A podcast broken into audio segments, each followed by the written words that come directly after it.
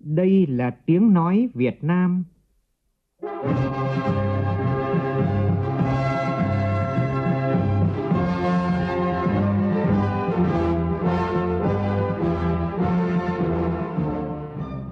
là tiếng nói Việt Nam, phát thanh từ Hà Nội, thủ đô nước Cộng hòa xã hội chủ nghĩa Việt Nam.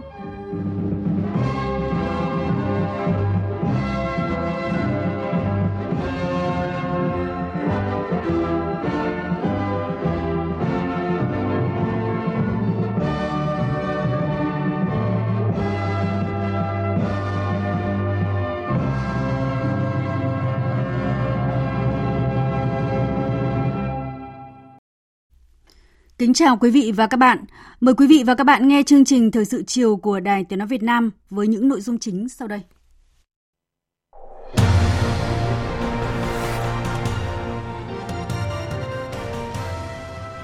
Chủ trì cuộc họp về đánh giá tình hình kinh tế xã hội tháng 7 và cuộc họp trực tuyến toàn quốc về phòng chống COVID-19 trong ngày, Thủ tướng Nguyễn Xuân Phúc nêu rõ, dịch COVID-19 đang trở lại phức tạp, nặng nề hơn, nhưng đây là lúc phải bình tĩnh, quyết tâm chỉ đạo để tiếp tục thực hiện tốt việc kiểm soát dịch bệnh, không để đứt gãy nền kinh tế. Chiều nay ghi nhận thêm 30 ca nhiễm COVID-19 mới. Các địa phương tăng tốc truy vết 1 triệu 400 nghìn người đã đến Đà Nẵng trong tháng 7 vừa qua. Bộ Giáo dục và Đào tạo đề xuất tổ chức kỳ thi tốt nghiệp trung học phổ thông thành hai đợt. Bão số 2 suy yếu thành áp thấp nhiệt đới, các địa phương chuyển sang chủ động ứng phó với hoàn lưu mưa lớn sau bão. Trong phần tin quốc tế, kinh tế Trung Quốc tăng trưởng hai con số trong quý 2 năm nay, đạt 11,5%. Đại diện TikTok tuyên bố không có kế hoạch rời khỏi Mỹ sau khi Tổng thống Donald Trump cảnh báo cấm ứng dụng chia sẻ video nổi tiếng của Trung Quốc hoạt động tại Mỹ.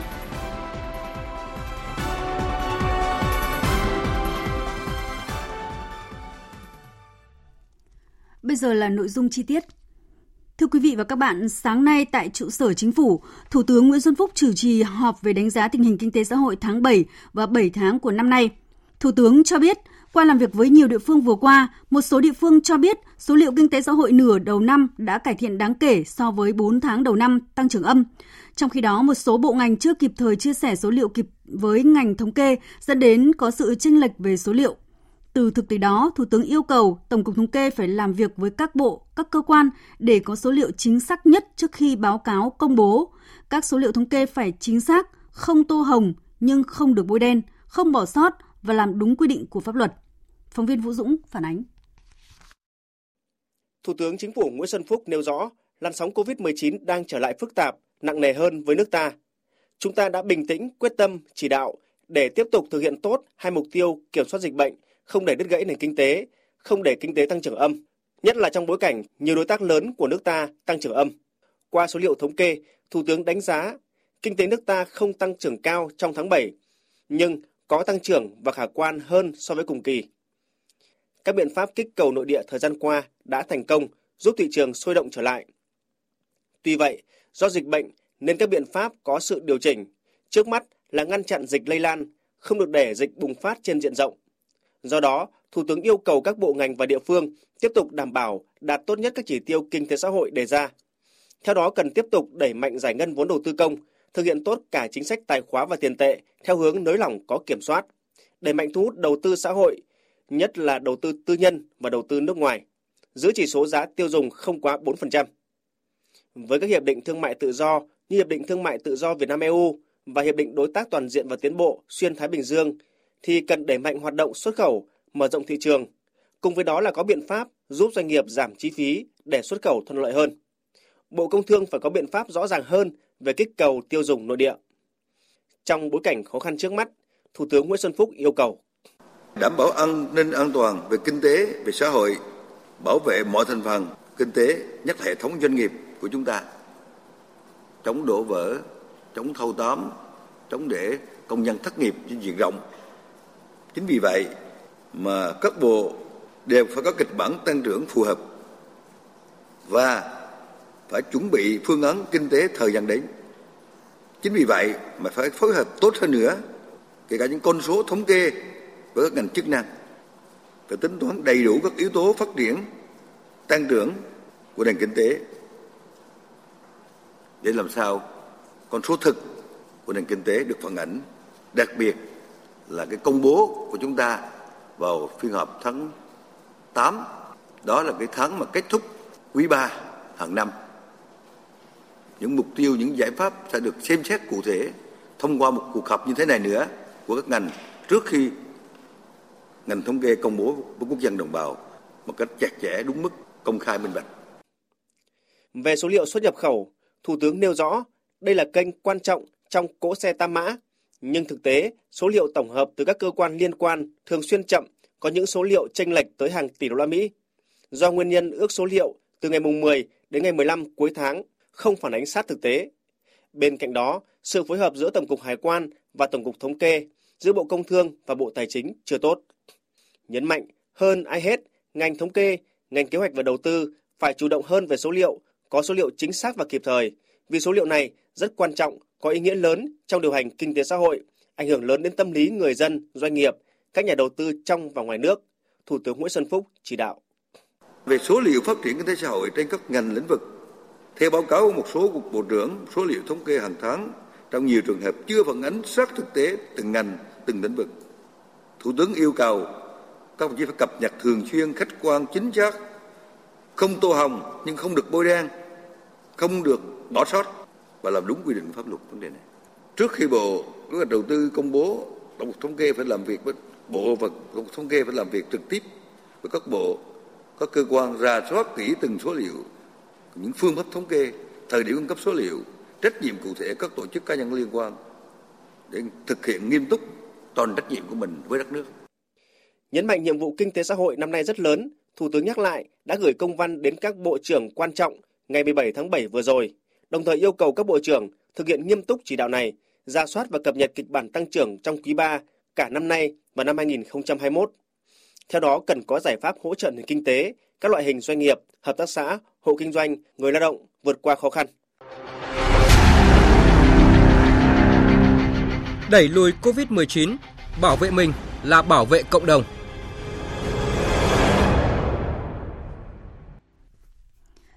Nhằm đảm bảo dịch COVID-19 không lan rộng trên cả nước, chiều nay tại trụ sở chính phủ, Thủ tướng Nguyễn Xuân Phúc chủ trì hội nghị trực tuyến toàn quốc của chính phủ với các địa phương, bàn giải pháp phòng chống COVID-19.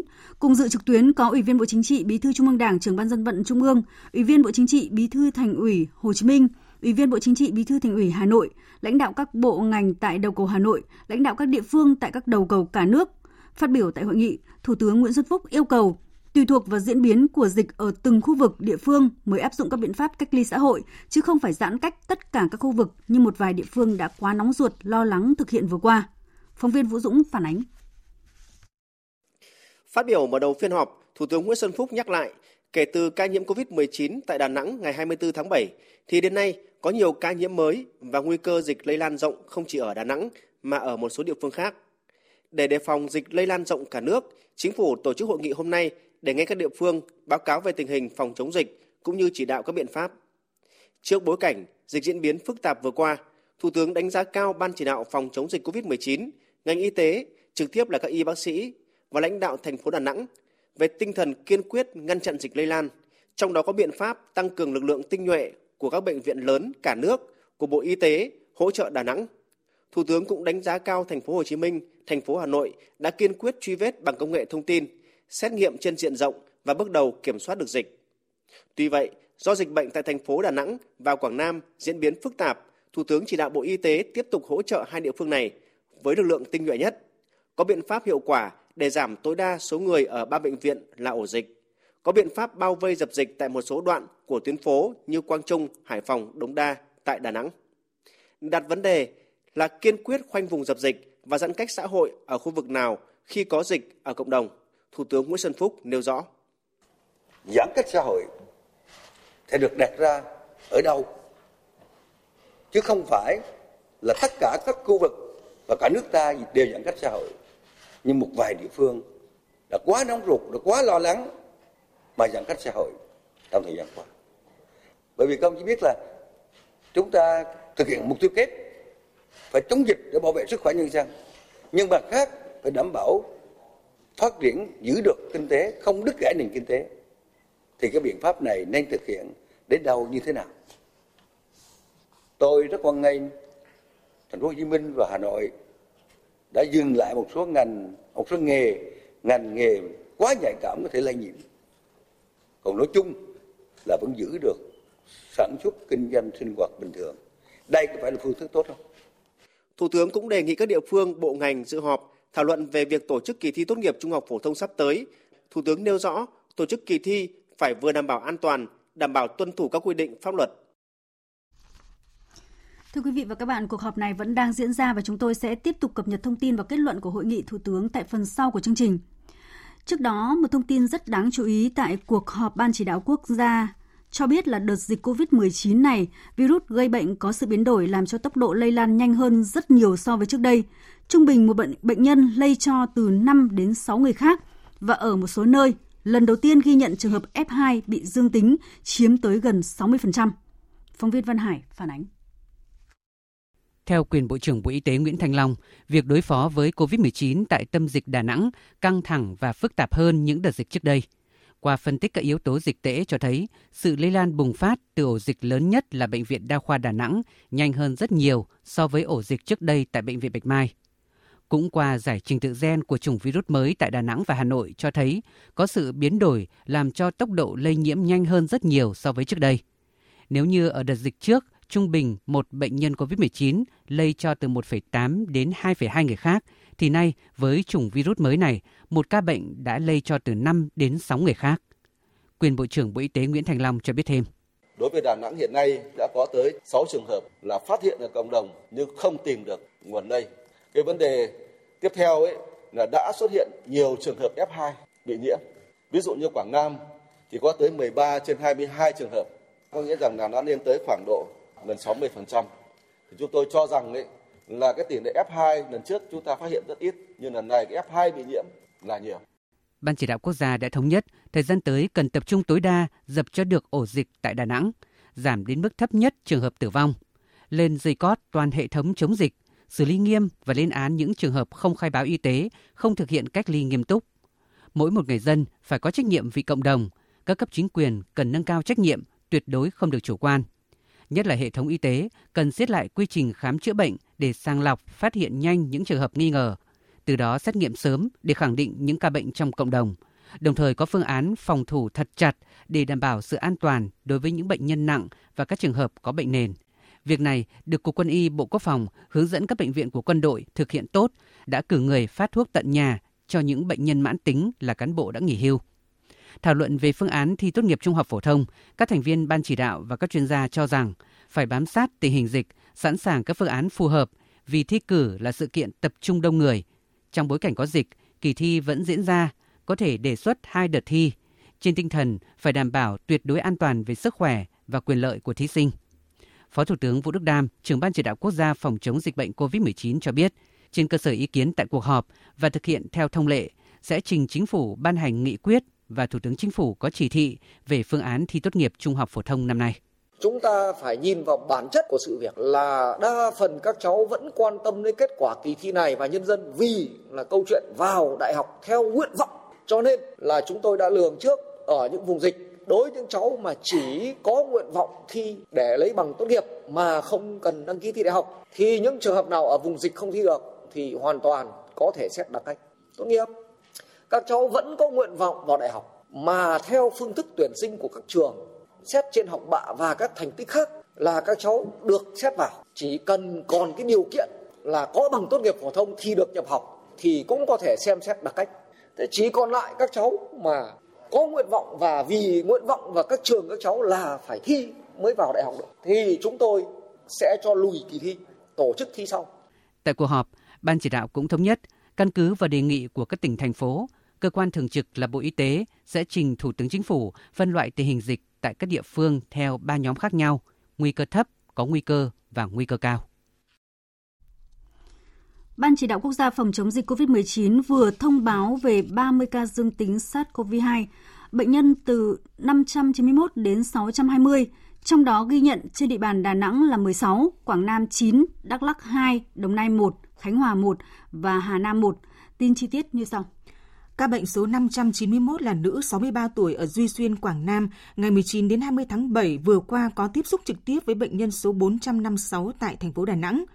Các bệnh số 592 là nữ 100 tuổi, Duy Xuyên, Quảng Nam, ngày 22 tháng 7 vừa qua vào điều trị tại Bệnh viện Bình An, tỉnh Quảng Nam và sau đó có thời gian điều trị cùng khoa nội với bệnh nhân số 524. Các bệnh 593 là nam 75 tuổi ở thành phố Hội An, Quảng Nam. Tháng 7, bệnh nhân thăm vợ điều trị khoa nội thận nội tiết Bệnh viện Đa khoa Đà Nẵng. Các bệnh số 594 là nữ 68 tuổi ở thành phố Hội An, Quảng Nam. Ngày 14 và 20 tháng 7 vừa qua, bệnh nhân chăm con gái tại khoa nội tổng hợp Bệnh viện Đa khoa Đà Nẵng. ca bệnh số 595 là nữ 50 tuổi ở thành phố Biên Hòa, Đồng Nai. Ngày 19 tháng 7 vừa qua, bệnh nhân tới Bệnh viện Đà Nẵng thăm bố và có tiếp xúc với bệnh nhân 510. Các bệnh số 596 là nữ 23 tuổi ở Thăng Bình, Quảng Nam. Ờ, bệnh nhân là nhân viên y tế phòng khám tư. Ờ, ca bệnh số 597 là nam 39 tuổi ở Thăng Bình, Quảng Nam. Bệnh nhân là con và sống cùng nhà với bệnh nhân số 522 và bệnh nhân số 523. Ca bệnh số 598 là nữ 8 tuổi, Thăng Bình, Quảng Nam. Bệnh nhân là cháu nội của bệnh nhân số 522 và 523, là con của bệnh nhân số 597 thường xuyên tiếp xúc với nhau. Ca bệnh số 599 là nữ 9 tuổi ở Thăng Bình, Quảng Nam. Ca bệnh số 600 là nữ 7 tuổi ở Thăng Bình, Quảng Nam. À, bệnh nhân 599 và bệnh nhân số 600 là cháu ngoại của bệnh nhân 522 và 523 là con của bệnh nhân 564 thường xuyên tiếp xúc với nhau. Ca bệnh số 601 là nữ 41 tuổi, thường trú ở quận Tân Phú, thành phố Hồ Chí Minh, tạm trú tại thành phố Buôn Ma Thuật, Đắk Lắk. Ca bệnh số 602 là nam 14 tuổi ở thành phố Buôn Ma Thuột, tỉnh Đắk Lắk. Ca bệnh số 603 là nam 21 tuổi ở Bình Thạnh, thành phố Hồ Chí Minh, là du học sinh ở California, Mỹ. Ngày 30 tháng 7 vừa qua, bệnh nhân từ Mỹ nhập cảnh tại sân bay Cam Ranh Khánh Hòa trên chuyến bay số VN319 đã được cách ly tập trung ngay sau khi nhập cảnh. Hiện đang được cách ly điều trị tại bệnh viện nhiệt đới Khánh Hòa. Các ca bệnh từ số 604 đến 619 thì các bệnh nhân được ghi nhận trên địa bàn thành phố Đà Nẵng được các đơn vị y tế ở bệnh viện Đà Nẵng, bệnh viện Gia Đình, bệnh viện 199, trung tâm y tế quận Cẩm Lệ, Liên Triểu, Sơn Trà, Ngũ Hành Sơn, Thanh Khê lấy mẫu gửi Trung tâm Kiểm soát bệnh tật Đà Nẵng xét nghiệm ngày mùng 2 tháng 8 vừa qua. Ờ, ca bệnh số 620 là nữ 44 tuổi ở Phủ Lý, Hà Nam ngày 17 đến 25 tháng 7 vừa qua vào thành phố Đà Nẵng làm quán ăn ở gần bệnh viện Đà Nẵng. Ờ, các thông tin dịch tễ từ bệnh nhân số 604 đến 620 đang tiếp tục được điều tra cập nhật. Như vậy là đến chiều nay cả nước đã ghi nhận tổng số 620 ca mắc COVID số 19. Số lượng ca mắc mới liên quan tới Đà Nẵng từ ngày 25 tháng 7 đến nay là 173 ca. Số ca tử vong là 5 ca, điều trị khỏi bệnh là 373 ca. Thưa quý vị và các bạn, như vậy là Đà Nẵng vẫn là địa phương ghi nhận số ca nhiễm mới nhiều nhất và hầu hết các ca nhiễm mới đều có yếu tố dịch tễ liên quan tới các bệnh viện ở Đà Nẵng. Đến nay thì công tác giảm tải cho bệnh viện Đà Nẵng bước đầu đã có hiệu quả, chuẩn bị cho việc mở cửa trở lại bệnh viện này. Tin của phóng viên Thành Long tại miền Trung. 14 bệnh nhân nhiễm COVID-19 nặng đã được chuyển ra bệnh viện Trung ương Huế cơ sở 2. Một số trường hợp khác được chuyển đến hai bệnh viện tại thành phố Đà Nẵng là bệnh viện phổi và bệnh viện Giã chiến Hòa Vang. Hiện nay, phần lớn các ca bệnh dương tính COVID-19 đã được chuyển ra các bệnh viện chuyên biệt để điều trị. Theo Thứ trưởng Bộ Y tế Nguyễn Trường Sơn, việc giảm tải cho bệnh viện Đà Nẵng đã hoàn thành bước 1 và sẽ sớm tiến tới bước 2 là làm sạch bệnh viện này. Đà Nẵng đã chuẩn bị hai bệnh viện Hòa Vang và bệnh viện phổi Đà Nẵng để làm cái khu điều trị COVID chuyên biệt và đã xây dựng những đơn nguyên về chăm sóc đặc biệt, chăm sóc tích cực cũng như là về thận nhân tạo. Và tất cả những bệnh nhân COVID dương tính thì sẽ được chuyển về đó để, để điều trị còn các bệnh nhân nặng đã cấp cứu thì hiện giờ đang khảo sát để có thể sẽ chuyển một số các bệnh viện trong thành phố Đà Nẵng như là bệnh viện à, Vinmec và một số các bệnh viện khác như vậy thì à, sau khi mà triển khai những biện pháp đồng bộ như vậy thì chắc chắn là lượng người bệnh tập trung cũng như là y bác sĩ của bệnh viện Đà Nẵng mình sẽ giảm thiểu một cách à, tối đa để chuẩn bị làm sạch và không muốn mở cửa lại. Cùng với nỗ lực trong điều trị chăm sóc bệnh nhân mắc COVID-19, ngành y tế thành phố Đà Nẵng đang căng sức ngày đêm để lấy mẫu trong cộng đồng. Đây là thời gian vàng để sớm khoanh vùng, khống chế dịch bệnh. Phóng viên Thành Long tiếp tục thông tin. Trung tâm Y tế quận Lê Triểu đã tiến hành lấy khoảng 900 mẫu xét nghiệm cho bà con nhân dân sống quanh khu nơi bệnh nhân 416 sinh sống ở đường Phạm Như Sương, phường Hòa Khánh Bắc, quận Lê Triểu. Do nguồn lực quá hạn nên thành phố Đà Nẵng đang ưu tiên lấy mẫu xét nghiệm người dân cùng khu vực với các bệnh nhân mắc COVID-19. Người dân ở khu vực cạnh ba bệnh viện đang bị phong tỏa là bệnh viện Đà Nẵng, bệnh viện C Bộ Y tế và bệnh viện Chiến thương Trình hình và Phục hồi chức năng. Bác sĩ chuyên khoa 2 Lê Văn Sĩ, giám đốc Trung tâm Y tế quận Liên Triều thành phố Đà Nẵng cho biết, suốt cả hôm qua và hôm nay, gần 30 cán bộ y bác sĩ trung tâm cùng 6 cán bộ được tăng cường liên tục lấy mẫu xét nghiệm người dân khu vực có bệnh nhân 416, các ca nghi ngờ trong cộng đồng chúng tôi xác định là cái thời gian vàng để xác định bệnh nhân là từ cái kết quả xét nghiệm. Chính vì thế mà trung tâm tôi đã huy động toàn bộ anh em xét nghiệm và có cái nhờ hỗ trợ tăng cường từ các bệnh viện khác sáu cán bộ đã ngồi tại cộng đồng. Chúng tôi lấy các cái ký túc xá tập trung và trong những trường hợp mà chưa vận chuyển bệnh nhân về được khu cách ly là chúng tôi cũng đã cho anh em tới lấy mẫu trước tại gia đình. Sở Y tế thành phố Đà Nẵng huy động 600 sinh viên y khoa, 100 kỹ thuật viên để triển khai việc lấy mẫu nhanh gọn, hiệu quả, quyết liệt trên toàn thành phố để ngăn chặn tình trạng lây trong cộng đồng. Từ ngày 1 tháng 8, bình quân mỗi ngày có thể lấy từ 8.000 đến 10.000 mẫu xét nghiệm SARS-CoV-2. Đến thời điểm này, đã xác định được gần 7.300 đối tượng F1, hơn 2.000 F2 liên quan đến các trường hợp nhiễm COVID-19. Tại Quảng Nam, Hôm nay, lực lượng Trung tâm ứng phó sự cố hóa học, sinh học, phóng xạ hạt nhân Bộ Quốc phòng phối hợp với Tiểu đoàn Hóa học 78 Quân khu 5 sử dụng 6 xe chuyên dùng tổ chức phun hóa chất tiêu độc khử trùng khu phố cổ Hội An, tỉnh Quảng Nam. Tin của phóng viên Đình Thiệu. Các lực lượng triển khai phương tiện phun hóa chất khử trùng ở các tuyến đường, khu dân cư tại khối phố An Hồi, phường Minh An, chùa Sư Nữ, Phong Thọ, phường Sơn Phong và bệnh viện Đa khoa Hội An. Tổng diện tích phun tại các khu vực này là hơn 3 km vuông chính quyền địa phương yêu cầu người dân đóng kín cửa nhà để đảm bảo sức khỏe. Lực lượng công an quân đội tổ chức chốt chặn để lực lượng làm nhiệm vụ khử trùng. Đến thời điểm này, tỉnh Quảng Nam ghi nhận 25 ca dương tính với COVID-19, hơn 1.200 người đang được cách ly tập trung và hơn 15.700 người cách ly tại nhà. Riêng tại thành phố Hội An, có số ca nhiễm COVID-19 nhiều nhất tỉnh với 11 ca. Ông Nguyễn Văn Sơn, Chủ tịch Ủy ban nhân dân thành phố Hội An, tỉnh Quảng Nam cho biết, hiện nay thành phố tiếp tục phong tỏa khu phố An Hội, phường Minh An, chuẩn bị thêm các khu cách ly tập trung để cách ly những người tiếp xúc gần với bệnh nhân. Tình hình vụ án phức tạp quá cho nên là số lượng mà F1, F2 nhiều quá. Nên bây giờ trường đưa vào vận hành bốn cái khu cách ly để đưa hết cái số F1 cách ly. Phạm vi nó nguy cơ lây lan quá rộng cho nên mình phải chặn lại để tránh lây lan rộng ra thành phố. Hôm nay, Sở Y tế Đắk Lắk xác nhận trên địa bàn có hai trường hợp nhiễm SARS-CoV-2. Ban chỉ đạo phòng chống dịch của tỉnh đã họp để triển khai toàn diện các biện pháp ứng phó.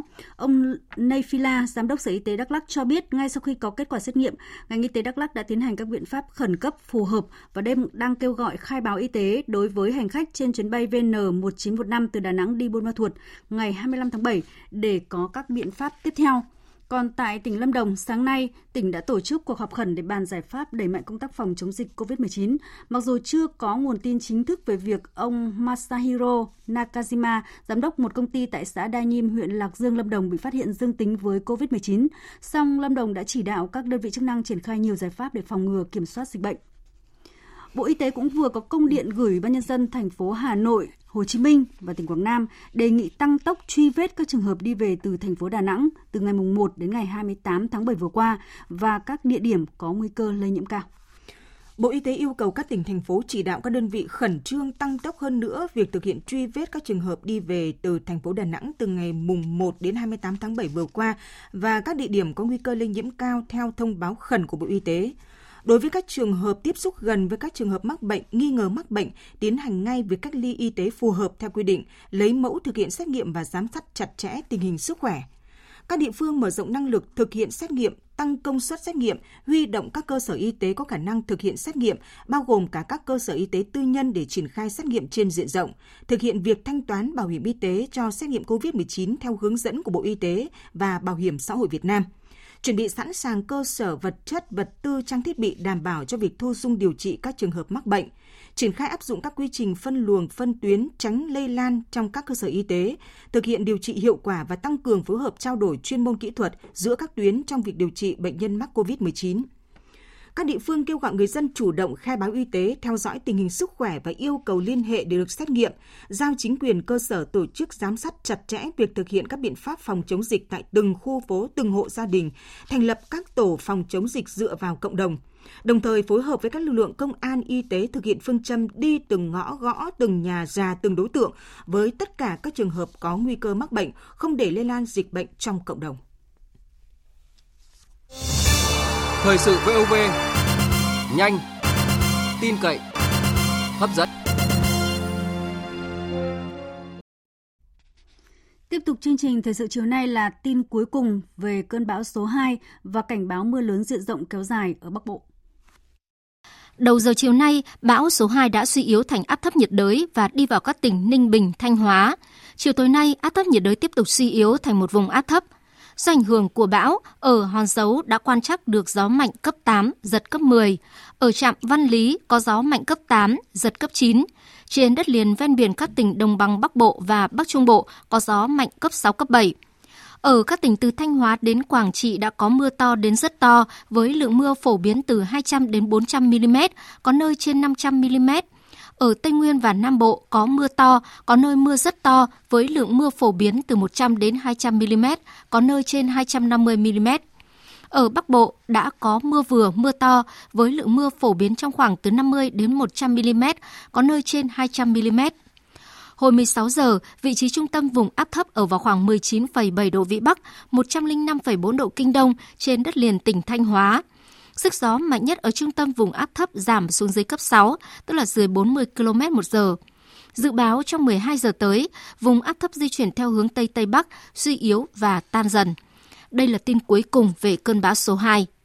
Do ảnh hưởng của hoàn lưu vùng áp thấp suy yếu từ bão số 2 kết hợp với rãnh áp thấp đi qua khu vực Bắc Bộ nối với cơn bão Hajupit ở phía đông đảo Đài Loan, nên mưa lớn trên diện rộng ở Bắc Bộ có khả năng kéo dài đến khoảng ngày 8 tháng 8.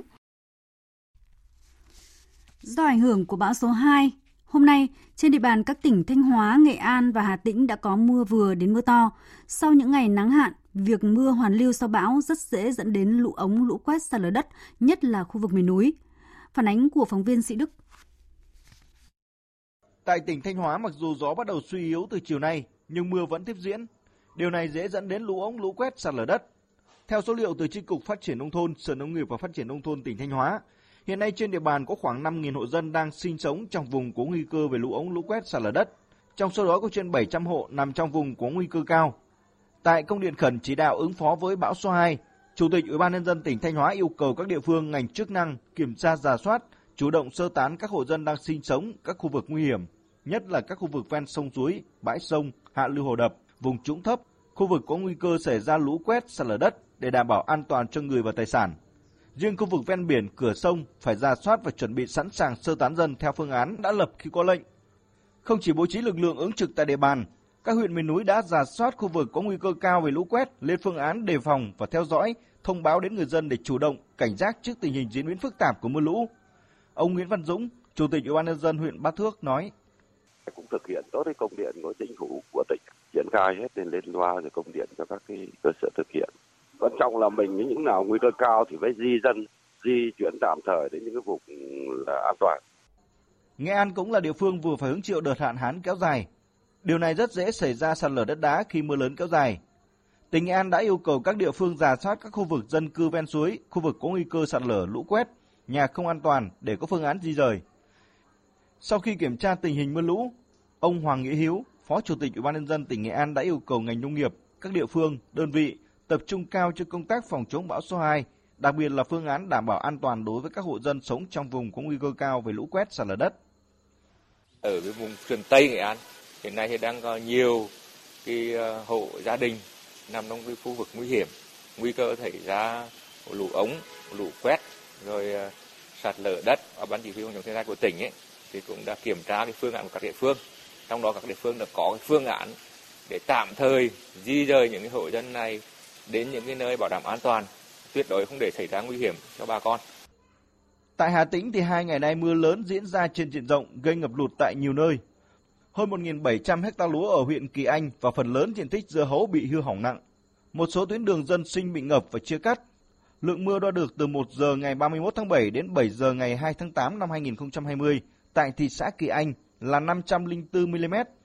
Ông Trần Đức Bá, Giám đốc Đài Khí tượng Thủy văn tỉnh Hà Tĩnh khuyến cáo À, với cái lượng mưa lớn trong một thời đoạn ngắn thế này ấy, thì à, đặc biệt đề phòng là à, lũ lũ quét à, đặc biệt là trong cái giai đoạn vừa qua thì nắng nắng kéo dài thì các cái ờ, mặt đất khô nứt nẻ và các cái thảm thụ thực vật thì suy giảm đáng kể cho nên là đặc biệt đề phòng các cái việc ờ, lũ quét trên các cái ờ, sườn dốc cần đặc biệt đề phòng giống lốc trong các cái cơn mưa Ghi nhận của phóng viên Đài Tiếng nói Việt Nam tại một số địa phương ở khu vực miền núi phía Bắc cũng như là đồng bằng sông Cửu Long cho thấy là à, ảnh hưởng của bão số 2 cũng đã gây mưa lớn trên diện rộng. Theo phóng viên Đài Tiếng nói Việt Nam tại khu vực Tây Bắc, từ đêm qua đến hôm nay, nhiều địa phương trong tỉnh Sơn La đã có mưa, nhất là ở khu vực phía đông nam của tỉnh có mưa vừa, mưa to đến rất to.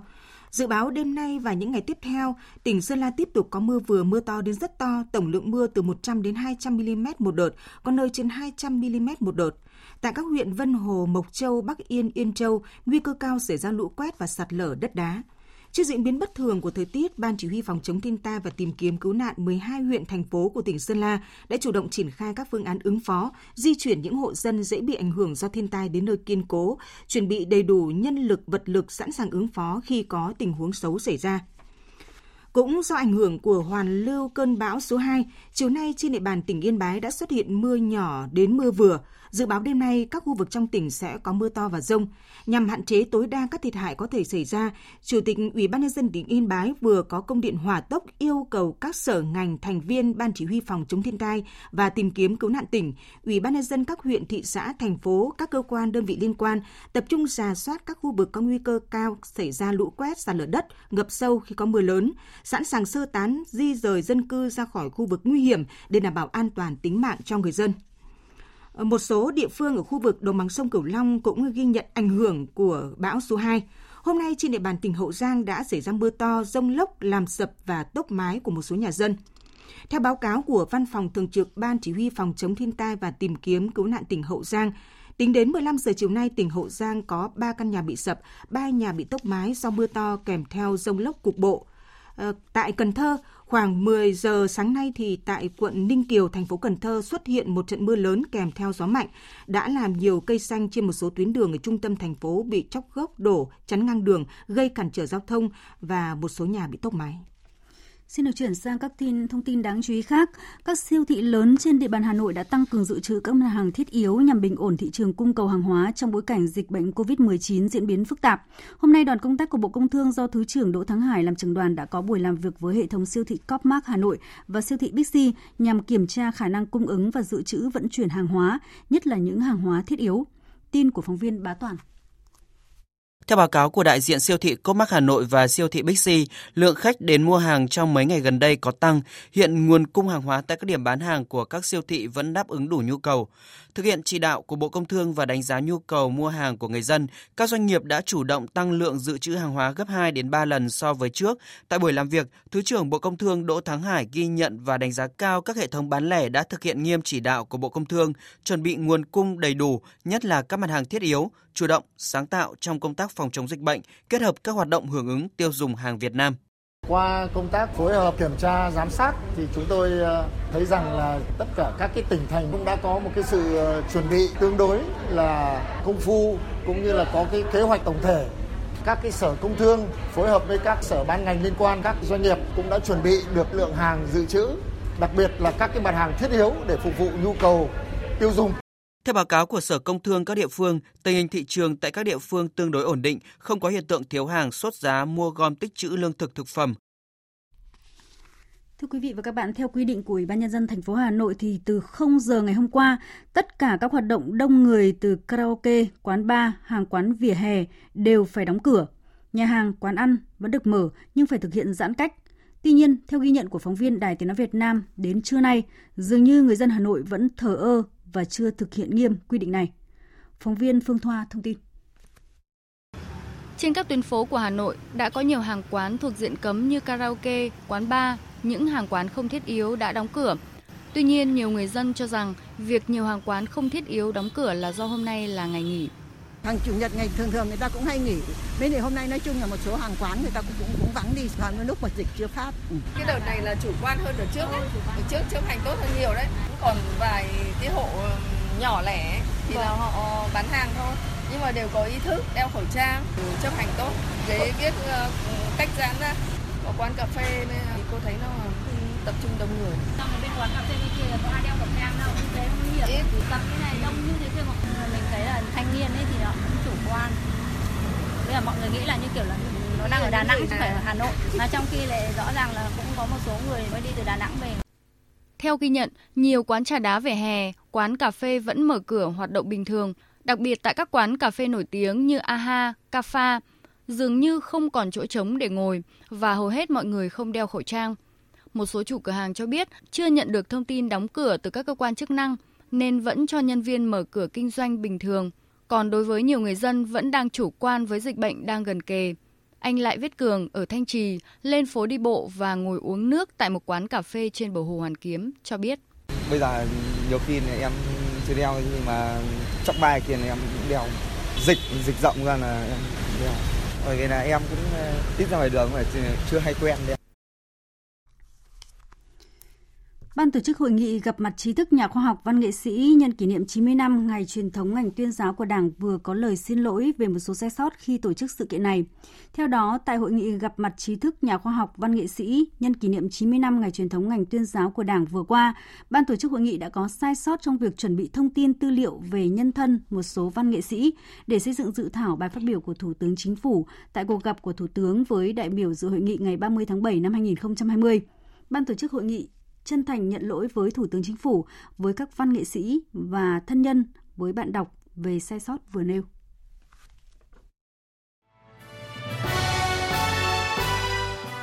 Tiến tới Đại hội Đảng toàn quốc lần thứ 13.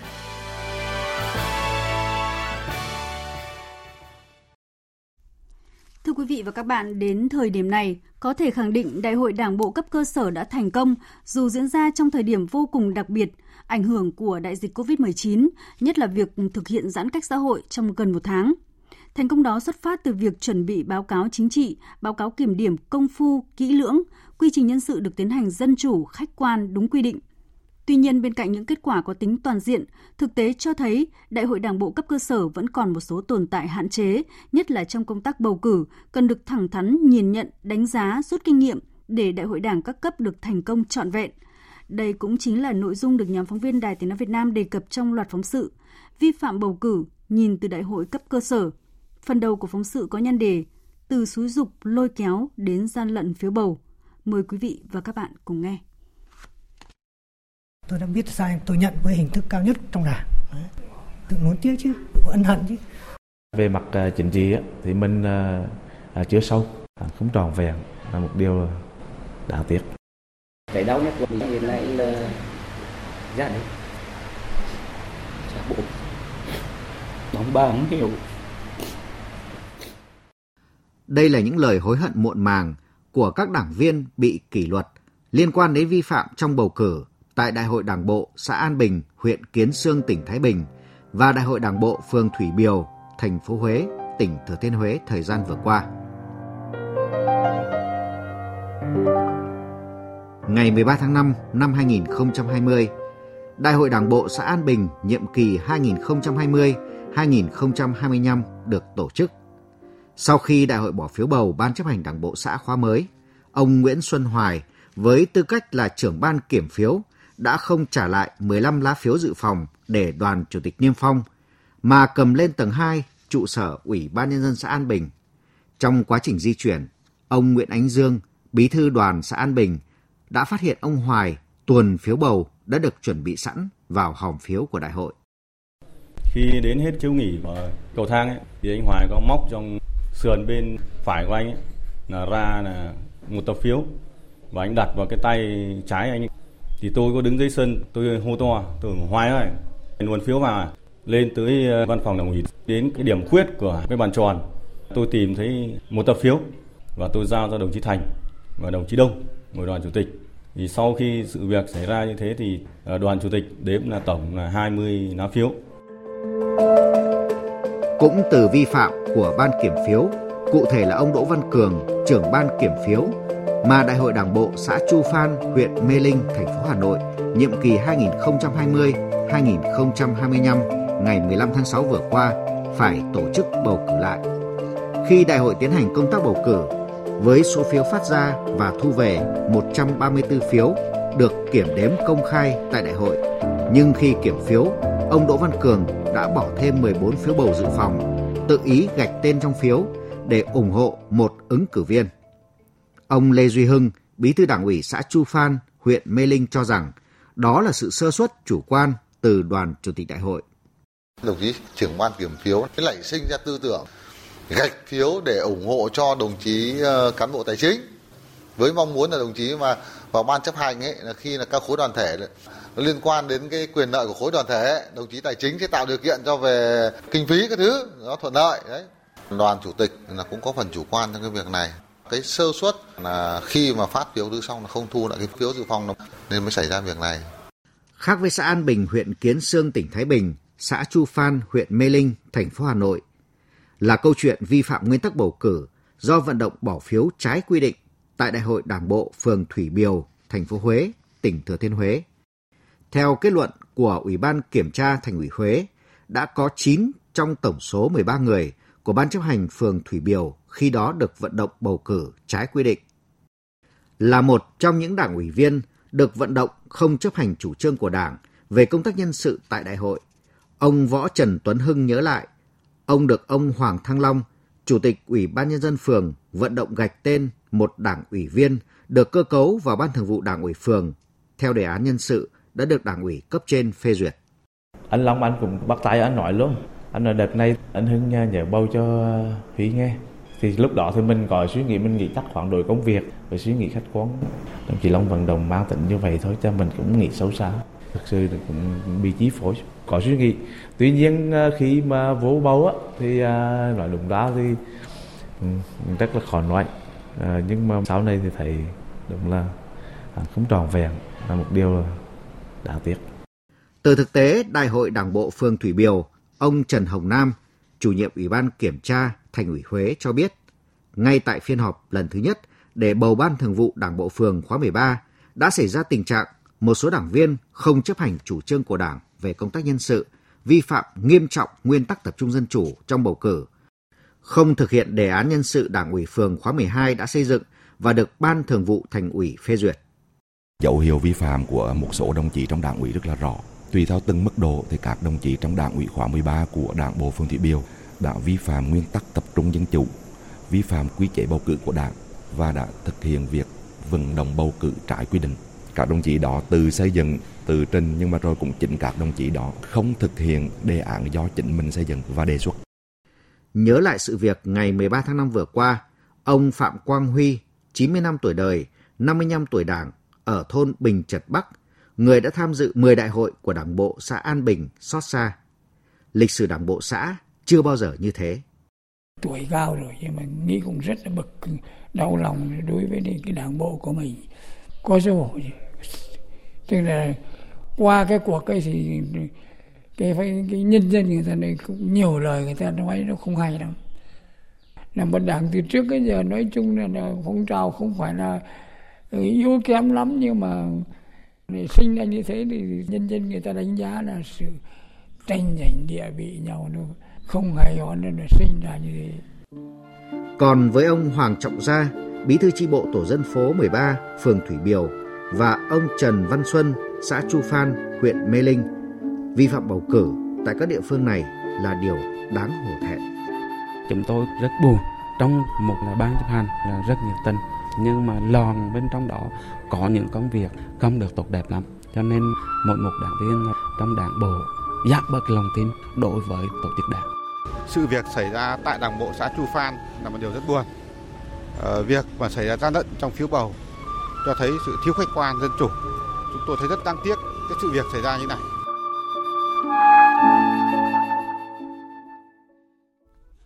Vâng, xin được nhấn mạnh rằng vi phạm bầu cử tại Đại hội Đảng bộ xã An Bình, Chu Phan, phường Thủy Biều vừa qua chỉ là trường hợp cá biệt. Nhưng câu hỏi được đặt ra là vì sao những vi phạm này vẫn xảy ra?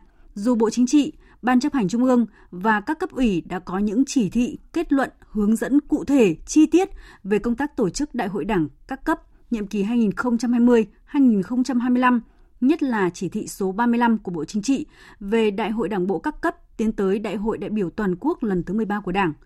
Nội dung này sẽ được chúng tôi làm rõ trong phần 2 của phóng sự, được phát sóng trong chương trình Thời sự ngày mai. Mời quý vị và các bạn đón nghe.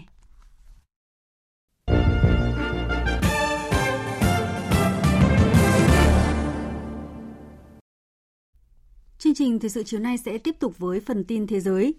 Tổ chức Hợp tác và Phát triển Kinh tế OECD hôm nay công bố số liệu về tăng trưởng tổng sản phẩm quốc nội GDP quý 2 năm nay của 13 trong 36 thành viên của tổ chức này, cũng như 6 nền kinh tế lớn khác gồm Trung Quốc, Nga, Ấn Độ, Indonesia, Brazil và Nam Phi.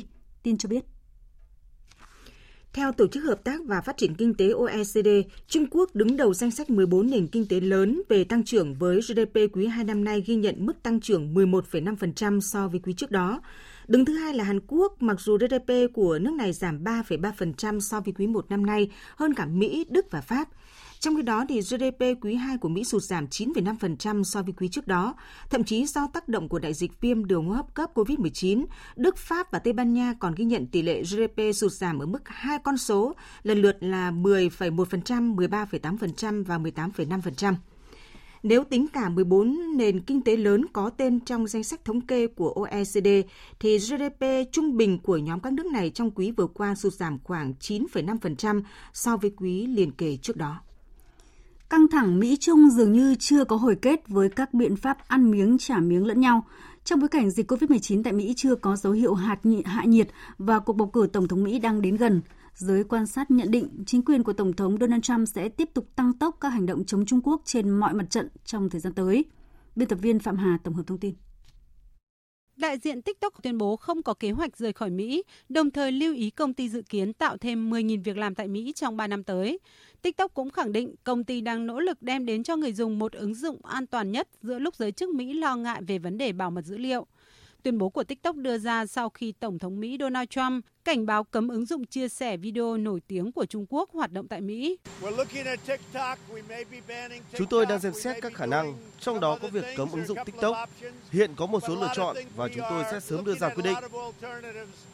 Với cuộc bầu cử Mỹ đang đến gần, các chuyên gia học giả cho rằng sẽ có thêm nhiều biện pháp đối đầu với Trung Quốc được đưa ra trong thời gian tới, bao gồm trục xuất các cơ quan đại diện truyền thông Trung Quốc, áp dụng trừng phạt tài chính, cấm các công ty Mỹ đầu tư ở Trung Quốc hay gia tăng sức ép đối với Trung Quốc ở Biển Đông hay Biển Hoa Đông. Đại sứ Trung Quốc tại Anh Lưu Hiểu Minh cáo buộc Mỹ đang khuấy động một cuộc chiến tranh lạnh mới nhằm vào Trung Quốc. Có lẽ Mỹ muốn khơi mào trong một cuộc chiến tranh lạnh, nhưng Trung Quốc không có lợi ích khi điều này xảy ra. Chúng tôi sẽ tiếp tục nói với Mỹ rằng Trung Quốc không phải là kẻ thù, mà là một đối tác, một người bạn. Chúng tôi hy vọng các chính trị gia Mỹ hãy tập trung vào cuộc chiến chống virus, bảo vệ mạng sống của người dân, thay vì đổ lỗi cho Trung Quốc. Có nhiều người cho rằng xây dựng một chiến lược chống Trung Quốc trên mọi mặt trận là lá bài tái tranh cử của Tổng thống Trump khi ngày bầu cử đang đến gần. Con số người nhiễm COVID-19 trên toàn cầu đã vượt mốc 18 triệu người, trong số đó người tử vong là gần 688.000 người. Mỹ tiếp tục là quốc gia có số bệnh nhân cao nhất thế giới với gần 4 triệu 800 nghìn người và số người tử vong là gần 158 nghìn người. Trong lúc này, tình hình dịch COVID-19 tại thành phố Melbourne của Australia tiếp tục diễn biến đáng lo ngại khi số ca bệnh mới tiếp tục tăng cao, buộc chính quyền bang Victoria hôm nay phải ban bố tình trạng thảm họa. Phóng viên Việt Nga thường trú tại Australia thông tin. Hôm nay, Thủ hiến bang Victoria Daniel Andrews cho biết, từ 6 giờ chiều nay, bang này bắt đầu áp dụng tình trạng thảm họa kéo dài trong 6 tuần để cảnh sát và các cơ quan chức năng có nhiều thẩm quyền hơn trong việc can thiệp vào các hoạt động dân sự và xử lý các hành vi vi phạm các quy định phong tỏa. Chính quyền bang Victoria cũng áp đặt lệnh giới nghiêm từ 8 giờ tối đến 5 giờ sáng để hạn chế người dân ra đường trong khoảng thời gian này. Chỉ những người đi làm hoặc chăm sóc người ốm mới có thể được ra đường vào khung giờ này. Bên cạnh đó, chính quyền bang Victoria cũng thắt chặt hơn nữa các biện pháp kiểm soát tại thành phố Melbourne khi yêu cầu tất cả người dân khu vực này phải ở trong nhà. Thủ hiến bang Victoria Daniel Andrews khẳng định, việc thắt chặt hơn nữa các biện pháp kiểm soát là cách duy nhất để bảo vệ sức khỏe người dân và để vượt qua tình trạng hiện nay. Trong lúc này thì cháy rừng quay trở lại Mỹ, khoảng 8.000 người dân tại hạt Riverside, bang Nam California đã phải sơ tán khẩn cấp trong ngày hôm nay, theo giờ Việt Nam, do cháy rừng lan rộng và bao trùm diện tích hơn 1.600 hecta. Cơ quan cứu hỏa địa phương cho biết hiện chưa ghi nhận thương vong nào do vụ cháy rừng. Hơn 350 lính cứu hỏa với 4 chiếc trực thăng đã được huy động tới hiện trường. Song các đợt cháy quá lớn nên chưa thể dập tắt hoàn toàn. Trước đó, vụ cháy rừng được phát hiện vào tối ngày 31 tháng 7 vừa qua tại khu vực Cherry Valley, nơi có 5.000 người dân sinh sống. Cơ quan cứu hỏa địa phương ngay lập tức đã gửi thông báo tới hơn 2.500 hộ dân với hơn 7.800 người sơ tán khẩn cấp khỏi khu vực nguy hiểm. Ít nhất một ngôi nhà đã bị thiêu rụi. Còn tại Brazil, các hình ảnh vệ tinh cho thấy số vụ cháy rừng Amazon thuộc phần lãnh thổ của nước này trong tháng 7 vừa qua đã tăng tới 28% so với cùng kỳ năm ngoái. Theo cơ quan vũ trụ quốc gia Brazil, trong tháng 7, nước này ghi nhận tới hơn 6.800 vụ cháy rừng Amazon, trong khi con số này ở thời điểm cùng kỳ năm ngoái chỉ là 5.318 vụ. Trong 6 tháng đầu năm nay, các đám cháy rừng đã thiêu dụi hơn 3.000 km diện tích rừng Amazon, con số kỷ lục ghi nhận được từ trước tới nay. Quý vị và các bạn đang nghe chương trình Thời sự chiều của Đài Tiếng nói Việt Nam. Tiếp nối ngay sau đây là trang tin thể thao.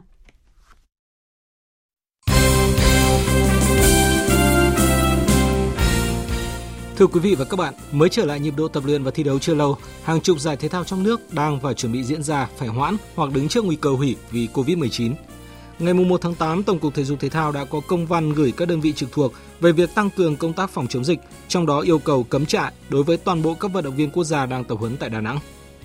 Trong công văn, ông Vương Bích Thắng, Tổng cục trưởng Tổng cục Thể dục Thể thao thông báo về việc tăng cường phòng chống dịch COVID-19 trong hoàn cảnh mới, yêu cầu cấm trại toàn bộ đối với vận động viên đang tập huấn tại Trung tâm huấn luyện thể thao quốc gia Đà Nẵng. Các trung tâm huấn luyện thể thao quốc gia khác tăng cường quản lý chặt chẽ vận động viên, huấn luyện viên, đảm bảo biện pháp phòng chống dịch bệnh COVID-19. Theo thống kê, trong tháng 8, Tổng cục Thể dục Thể thao tổ chức 28 giải thể thao thành tích cao của các bộ môn ở nhiều tỉnh thành cả nước. Tuy nhiên, trước diễn biến phức tạp của dịch, nhiều giải phải hoãn vô thời hạn. Tùy vào diễn biến dịch bệnh của từng địa phương mà các giải đấu được địa phương đó đăng cai, cho phép tổ chức hoặc dừng để đảm bảo an toàn cho các thành viên tham dự giải. Ông Trần Đức Phấn, Phó Tổng cục trưởng Tổng cục Thể dục Thể thao cho biết. Còn khi dịch bệnh xảy ra thì cái quyền quyết định cao nhất thuộc về Ủy ban nhân dân các tỉnh thành phố được sự ủy nhiệm của Thủ tướng Chính phủ cho nên là liên quan đến dịch bệnh thì chúng ta không có trao đổi gì liên quan đến cái việc tổ chức các cái giải bởi vì nó phụ thuộc hoàn toàn vào cái việc tiến triển của dịch bệnh các cái ban tổ chức của các địa phương thì với lại ờ, ủy ban nhân dân cấp tỉnh để có những quyết sách cho nó phù hợp với lại cái điều kiện dịch bệnh hiện nay. Việc hàng loạt giải đấu tiếp tục bị hoãn hoặc hủy bỏ không khỏi khiến các huấn luyện viên lo lắng cho các tuyển thủ trẻ. Huấn luyện viên Trịnh Thu Hòa của đội tuyển Usu Talu trẻ quốc gia cho rằng hoãn lại thì các em sẽ mất hết cơ hội trong một năm thôi. Cũng là chỉ là tập tích lũy thôi nhưng mà không có cơ hội có sát nhiều. Nên nếu mà bị Covid mà bị hoãn thì rất tiếc. Trong khi đó, những buổi tập của đội tuyển cầu lông quốc gia đều duy trì đều đặn để các tuyển thủ luôn duy trì phong độ, sẵn sàng cho các giải đấu theo kế hoạch nếu có thể tổ chức. Huấn luyện viên Ngô Trung Dũng cho biết. Trong thời gian tới thì à, đội tuyển đang à, chuẩn bị cho các à, vận động viên tham gia cái giải vô địch trẻ và giải vô địch trẻ xuất sắc. Hai cái giải này là cái giải chính của các vận động viên mà đang trong cái lứa tuổi trẻ. Đội vẫn sẽ duy trì tập luyện bình thường. Ban huấn luyện thì cũng đã có những cái tính toán và có những sự chuẩn bị để cho những cái trường hợp xấu nhất xảy ra, chẳng hạn như là giãn cách xã hội như cái đợt đầu năm thì trong quá trình đấy thì ban huấn luyện vẫn sẽ có những kế hoạch để duy trì quá trình tập luyện mà à, có thể bắt đầu bất cứ thời điểm nào khi mà các giải đấu tổ chức lại. Chuyển sang phần tin thể thao quốc tế, Thắng ngược Chelsea 2-1 nhờ cú đúp của Aubameyang ở trận đấu diễn ra đêm qua, Arsenal lần thứ 14 đoạt cúp FA. Arsenal nhập cuộc trịch choạc và bị dẫn ngay phút thứ 5 với bàn thắng của Christian Pulisic. Nhưng Aubameyang kiếm được quả phạt đền và tự mình thực hiện thành công ở phút 28, giúp Arsenal gỡ hòa một đều trước khi anh phô diễn kỹ thuật trong bàn ấn định tỷ số 2-1 ở phút 67. Không chỉ mất cúp FA, Chelsea sẽ tổn thất nhân sự cho trận lượt về vòng 1/8 UEFA Champions League với Bayern Munich tối ngày 8 tháng 8 do những chấn thương của Pulisic và Pedro. Dù sao, cơ hội đi tiếp của thầy trò huấn luyện viên Frank Lampard không cao sau khi đã thua 0-3 tại sân Stamford Bridge ở trận lượt đi. Dạng sáng nay, câu lạc bộ AC Milan đánh bại Cagliari 3-0 trong trận đấu vòng cuối cùng Serie A mùa giải 2019-2020. Ibrahimovic tiếp tục ghi bàn để lập kỷ lục ở giải đấu. Ở phút 55, Ibrahimovic nhận bóng trong vòng cấm sau đó sút tung nóc lưới Cagliari để đi vào lịch sử Serie A với tư cách là cầu thủ lớn tuổi nhất chạm mốc 10 bàn thắng trong một mùa giải khi đã 38 tuổi 302 ngày. Còn đội chủ sân San Siro kết thúc mùa giải với vị trí thứ 6 cùng suất dự sơ loại Europa League. AS Roma dự vòng bảng Europa League, còn 4 đội dự Champions League là Juventus, Inter Milan, Atalanta và Lazio. Dự báo thời tiết Bắc Bộ, khu vực Hà Nội và Thanh Hóa nhiều mây có mưa, mưa to, có nơi mưa rất to và rông, gió đông bắc đến đông cấp 2, cấp 3. Trong cơn rông có khả năng xảy ra lốc, xét và gió giật mạnh, nhiệt độ từ 24 đến 31 độ. Các tỉnh từ Nghệ An đến Thừa Thiên Huế, đêm nhiều mây có mưa rào và rông rải rác, riêng phía Bắc có nơi mưa vừa, mưa to, ngày có mây có mưa rào và rông vài nơi, gió Tây Nam cấp 2, cấp 3. Trong cơn rông có khả năng xảy ra lốc, xét và gió giật mạnh, nhiệt độ từ 24 đến 33 độ. Các tỉnh ven biển từ Đà Nẵng đến Bình Thuận có mây, chiều tối và đêm có mưa rào và rông vài nơi, ngày nắng, gió Tây Nam cấp 2, cấp 3. Trong cơn rông có khả năng xảy ra lốc, xét và gió giật mạnh, nhiệt độ từ 25 đến 35 độ. Tây Nguyên và Nam Bộ nhiều mây có mưa rào và rải rác có rông, cục bộ có mưa vừa mưa to, gió Tây Nam cấp 2, cấp 3. Trong cơn rông có khả năng xảy ra lốc, xét và gió giật mạnh, nhiệt độ từ 23 đến 30 độ, có nơi trên 31 độ. Tiếp theo là dự báo thời tiết biển. Vịnh Bắc Bộ có mưa rào và rông rải rác, trong cơn rông có khả năng xảy ra lốc xoáy và gió giật mạnh. Tầm nhìn xa trên 10 km, giảm xuống từ 4 đến 10 km trong mưa. Đêm nay có gió mạnh cấp 5, có lúc cấp 6, giật cấp 7, biển động. Ngày mai gió đông bắc đến đông cấp 5. Vùng biển từ Quảng Trị đến Quảng Ngãi, vùng biển từ Bình Định đến Ninh Thuận, vùng biển từ Bình Thuận đến Cà Mau và từ Cà Mau đến Kiên Giang có mưa rào và rải rác có rông. Trong cơn rông có khả năng xảy ra lốc xoáy. Tầm nhìn xa trên 10 km, giảm xuống từ 4 đến 10 km trong mưa. Gió Tây Nam cấp 5, có lúc cấp 6, giật cấp 7. Ngày mai, gió giảm dần, biển động. Khu vực Biển Đông, khu vực quần đảo Hoàng Sa thuộc thành phố Đà Nẵng, Trường Sa tỉnh Khánh Hòa và Vịnh Thái Lan có mưa rào và rải rác có rông. Trong cơn rông có khả năng xảy ra lốc xoáy. Tầm nhìn xa trên 10 km, giảm xuống từ 4 đến 10 km trong mưa, gió Tây Nam cấp 6, cấp 7, giật cấp 8. Ngày mai gió giảm dần, biển động mạnh. Những thông tin thời tiết vừa rồi cũng đã kết thúc chương trình thời sự chiều nay. Chương trình này do các biên tập viên Thu Hòa Lan Anh biên soạn và thực hiện với sự tham gia của phát thanh viên Hải Yến, kỹ thuật viên Hồng Thanh, chịu trách nhiệm nội dung Hoàng Trung Dũng. Cảm ơn quý vị và các bạn đã quan tâm theo dõi.